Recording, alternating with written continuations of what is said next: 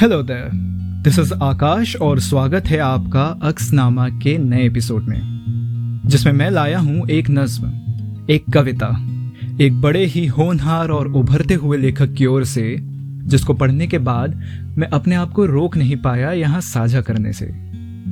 तो जनाब का नाम है धीरज मंडलोई और ये अभी बारहवीं कक्षा में है, लेकिन इनकी सोच इनकी सोच उम्र से काफ़ी आगे है। इनके अनुसार तकलीफें जो हैं, हर एक व्यक्ति की डायरी का एक उभरा हुआ पन्ना है। कभी कभी पहाड़ सी तो कभी चूहे की दहाड़ सी।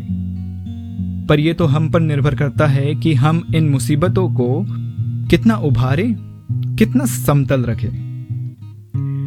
हर एक तकलीफ़ को बचपन की तरह हवा कर दें और ना कि इन्हें ईश्वर की माला की तरह जपते रहें।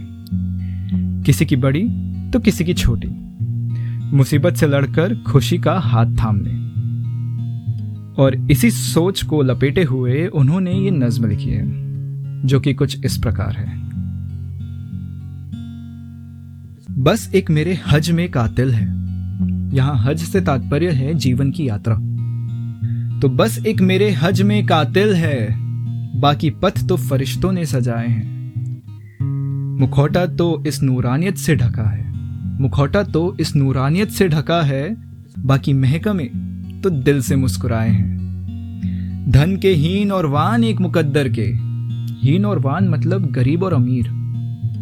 तो धन के हीन और वान एक मुकद्दर के मंजिले खुद से उन तक पहुँचाए हैं। कई दिल में तो कभी छलक उठे। कई दिल में तो कभी छलक उठे, फास आस जो कब से रहे दबाए हैं। मुफलिसी। मुफलिसी मतलब गरीबी। तो मुफलिसी से आला कोई तकलीफ़ नहीं। मुफलिसी से आला कोई तकलीफ़ नहीं, फिर भी सब खुद को रहे झुटलाए हैं। सब होकर भी सारे मुर्दे विपन्न हैं। सब होकर भी सारे मुर्दे विपन्न हैं, फटे पेराहन। पेराहन मतलब जेब। फटे पेराहन में गालिब। फटे, पेराहन में गालिब, खुशी का बोझा उठाए हैं।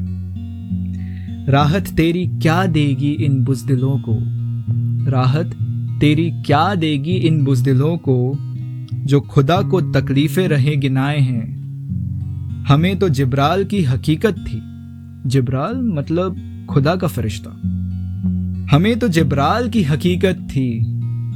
भूले जगन्नाथ जो भीतर रखे रखाए हैं। भूले जगन्नाथ जो भीतर रखे रखाए। हैं वाह, क्या बात है। मेरी बात मानिए। एक सोच और एक तजुर्बा। ये जो होता है ना, ये किसी उम्र का मोहताज नहीं होता। और ये बात ये जनाब बड़ी अच्छी तरीके से साबित करते हैं, है ना? तो आशा है आप सबकी तरफ़ से भी कुछ ना कुछ अभिव्यक्तियाँ मुझे मिलती रहेंगी। जो मैं लोगों के साथ साझा कर सकूँगा।